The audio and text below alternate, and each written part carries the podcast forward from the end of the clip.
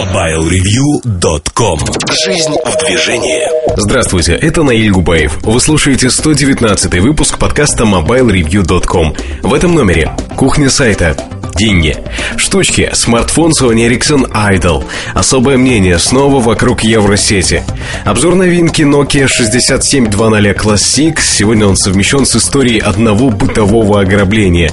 Также в ближайший час новости и мобильный чарт. MobileReview.com Особое мнение Всем привет! Сегодня особые мысли будут посвящены такой горячей теме, как противоборство борьба э, Двиада с Голиафом. Я не знаю, с кем сравнить. Наверное, я сравню все-таки эту борьбу э, МТС с Билайн и посерединке затесалась маленькая розничная сеть под названием Евросеть. Я отключил звук у телефона. Мне звонят сегодня по этой теме очень многие за комментариями. Хотя теме уже неделя, по сути что происходит сегодня на этом фронте. Назвать это иначе, как не знаю, боевыми действиями нельзя. Давайте рассмотрим хронологию того, что происходило. Не секрет, что Билайн 21 э, ноября господин Мамут объявил о том, что он покупает Евросеть. Назывались равны, разные суммы, но реальная сумма была достаточно низкой. И одновременно с этим произошла очень а, смешная штучка. А именно, 20 ноября а, истекал срок преимущественной покупки компании МТС. МТС 21 ноября, когда открыли газету «Ведомости», был шок, люди бились в истерике, и дальше было очень много истеричных выпадов, а, слов, развития розницы – собственный. Но главное, наверное, основное, о чем стоит сказать, что на фоне всего вот этого э, произошла другая вещь, которую ну, сложно не назвать м, правильной. А именно, э, под тем или иным контролем Билайна оказалась как крупнейшая розничная сеть Евросеть, так и связной. Со связным был маркетинговый контракт на три года о преимущественной продаже контрактов. И вот тут э, мы, в общем-то, подходим к моменту, когда в МТС долго готовили свою акцию и начали давить по разным фронтам. Сначала МТС говорит о том, что а вот мы будем заключать договор с Евросетью, чтобы э, не менее такого-то количества наших контрактов продавалось в этой сети. Надо вспомнить, что в 2008 году Евросеть являлась основным партнером для МТС по продаже контрактов. И за это получала деньги. А, к деньгам мы вернемся немножко позже. Но не сложился контракт. Не сложился, и ровно с той же силой, как до этого пиарил МТС этот контракт, они стали говорить о том, что нас не устраивает финансовое положение компании, ее э, гарантии того, что они что-то продадут. Одним словом, не устраивает. Залог 25% компании, акции компании – это недостаточный залог вот в такой большой сделке. Но апофеозом а, вот этой информационной войны, по-другому назвать ее нельзя, наверное, являлся а, отзыв а, возможности принимать платежи, платежи для абонентов МТС. На минуточку, это крупнейшая сеть сегодня в России – больше трех тысяч салонов, то есть точек приема платежей без комиссии, с моментальным зачислением платежей. МТС неожиданно отказывается во всех регионах. Но говорит, а давайте оставим в Москве и на Урале. А вот платежи мы с вами работать, конечно, не хотим, но там у нас настолько фиговая ситуация, что мы, ну да, скрипя сердцем, ну, согласимся, что вы еще поработали, пока мы там не отстроим что-то свое. Ну, естественно, были посланы совершенно адекватно в пешеходную эротическую прогулку, куда и отправились. Евросеть что-то пыталась сделать, а, но а, в итоге вот этот чан с грязным бельем, он вылился и дальше. Следующий этап, о котором я говорил, это отзыв а, контрактов. Он совершенно дилерского соглашения и контракта на продажу сим-карт, он был очевидным. Я, честно говоря, метался между двумя версиями происходящего, но не версиями, а возможными путями. Умный путь – это выставить ситуацию так, чтобы в исполнении решения ФАС компания Евросеть была обязана продавать контракты МТС, но вознаграждение было бы минимальным. И плюс еще МТС бы выставлял всякие пени, штрафы за фрод, то есть за мошенничество, за подключение, которые не генерят деньги. И тогда бы Евросеть фактически стала таким рабом по неволе. Она бы платила деньги, никуда бы не делась и была вынуждена исполнять это предписание. Но, видно, это слишком умная, умная э, стратегия для компании МТС. Они решили идти в банк и рвать отношения, чтобы создать проблему, в первую очередь Билайну, которому надо будет найти деньги некие и заплатить МТС их. Но с деньгами тут тоже все, в общем, неоднозначно, потому что мы подходим к самой интересной части истории. Давайте э, почитаем, да? Почитаем, что пишет Евросеть и МТС о этой проблеме. А, МТС пишет вот что. Сообщаем вам о том, что сегодня МТС направила Евросети уведомление о расторжении дилерского соглашения. В частности, в уведомлении говорится об отказе МТС от договоров коммерческого представительства с Евросетью, а также содержится напоминание о том, что коммерческий представитель Евросеть обязан возвратить сим-карты, а также прекратить любое использование товарного знака МТС в течение трех рабочих дней со дня прекращения договоров. Ну, вы знаете, а, тут, в общем-то, достаточно все смешно, потому что там же пишет МТС следующее, что по состоянию на 10 апреля 2009 года сумма авансовых средств, подлежащих возврату МТС и задолженности Евросети имеют следующую структуру – Авансовый платеж МТС по договорам коммерческого представительства 1 миллиард 182 миллиона. Задолженность МТС перед Евросетью за оказанные услуги по договорам коммерческого представительства 688 миллионов. Но я сейчас упускаю тысячи, там 688,4 миллиона. Сумма авансового платежа к возврату МТС 494,5 миллиона. Задолженность по поставкам абонентского оборудования 269,1 миллиона. Задолженность по приему платежей 324,5 миллиона. Итого сумма претензий 1 миллиард 88 миллионов. Требует погасить задолженность немедленно, а также вернуть авансовый платеж, вот те самые 494 а, миллиона, и грозятся штрафами то есть 25% э, от суммы невозвращенного аванса и неустойку в полпроцента в день. Задолженности по приему платежей и одна сотая процента по поставкам абонентского оборудования. Знаете, вот э, МТС компания российская. И э, у меня веет, веет от этого письма 90-ми годами так и видится господин Шамолин, который сажает на счетчик эту непокорную Евросеть, которая не отдалась, не продалась, а в завершение всего еще и смело, в общем-то, проводить свою политику. Но нет ход без добра, и свет мест пуст не бывает.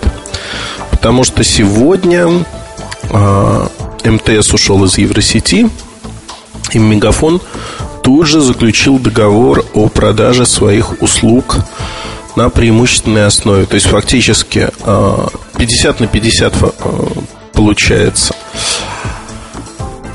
Получается, что во всех э, салонах компании в течение 18 месяцев преимущественно будут продаваться тарифы от Мегафона и тарифы от Билайна.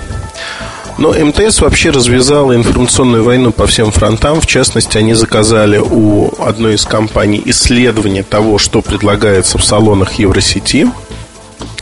Неожиданно выяснилось, что 75% предложений это Билайн. Вот человек приходит сим-карточку купить, там Билайн. Ну, не знаю, какой был вопрос в анкете. Например, а не продадите ли вы мне Билайна, господин продавец? Ну, вот если такой вопрос, конечно, я удивляюсь, что 75. С другой стороны, в женской бане э, проводился в свое время опрос, он звучал примерно так. А вы женщина? Уже, намекаю, в парилке опрос проводился. Нашлось 2% воздержавшихся. То есть тех, кто не смог ответить, женщина ли она или не женщина. Поэтому, наверное, стоит задуматься. Вот я честно скажу, я задумался, потому что, ну как это вот так бывает? Ну, видите, бывает все-таки. Итак, едем дальше.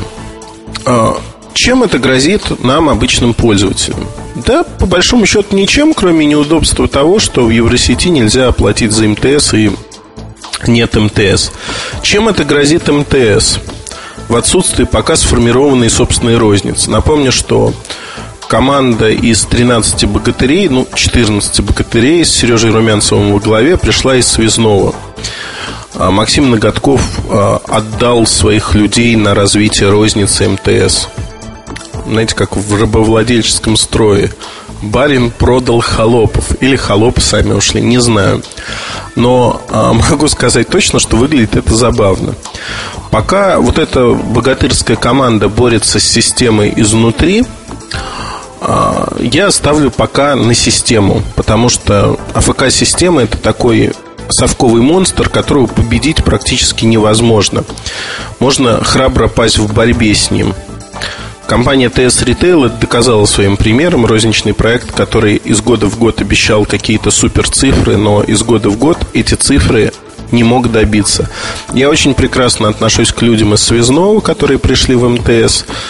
Хорошо знаю многих из них. Проблема заключается в том, что э, дракона нельзя победить. И э, если говорить в аспекте от того, что говорится сейчас, озвучиваются вполне реальные хорошие цифры – но уже идут э, срывы по срокам, по деньгам, по многим параметрам, и будут они накапливаться или нет, непонятно. С интересом смотрю, если что-то получится, буду рад, потому что хорошая розница на рынке нужна. Но то, что происходит сейчас, оптимизма не внушает, однако, совсем. Вот, э, знаете, тут есть по поводу МТС вообще у меня есть давно сформированное мнение, которое звучит примерно так. По отдельности это очень адекватные, хорошие, милые, добрые, умные люди. Вот по отдельности. Все вместе они превращаются в какую-то неуправляемую толпу, где идет такой вертеп, что кто в лес, кто по дрова, кто в гости в соседнюю деревню, и получается по итогам всего этого, в общем-то, как-то не очень хорошо. Точнее, совсем нехорошо. Не знаю, может быть, я предвзят. У МТС есть хорошие вещи, да, действительно. МТС э, за последний год улучшил очень многие параметры. Это правда. Но с другой стороны, вот эта совковость, которая осталась, и там Синтия Гордон, который не может убрать со своей команды, она давлеет. Давлеет очень сильно, и вот в этом конфликте с Евросетью, в общем-то, проявилась в полной мере. Знаете, понятно, что просчитав все там вот эти сливы информационные, прочие вещи. Если просчитать все вместе, это удар в первую очередь по имиджу МТС идет.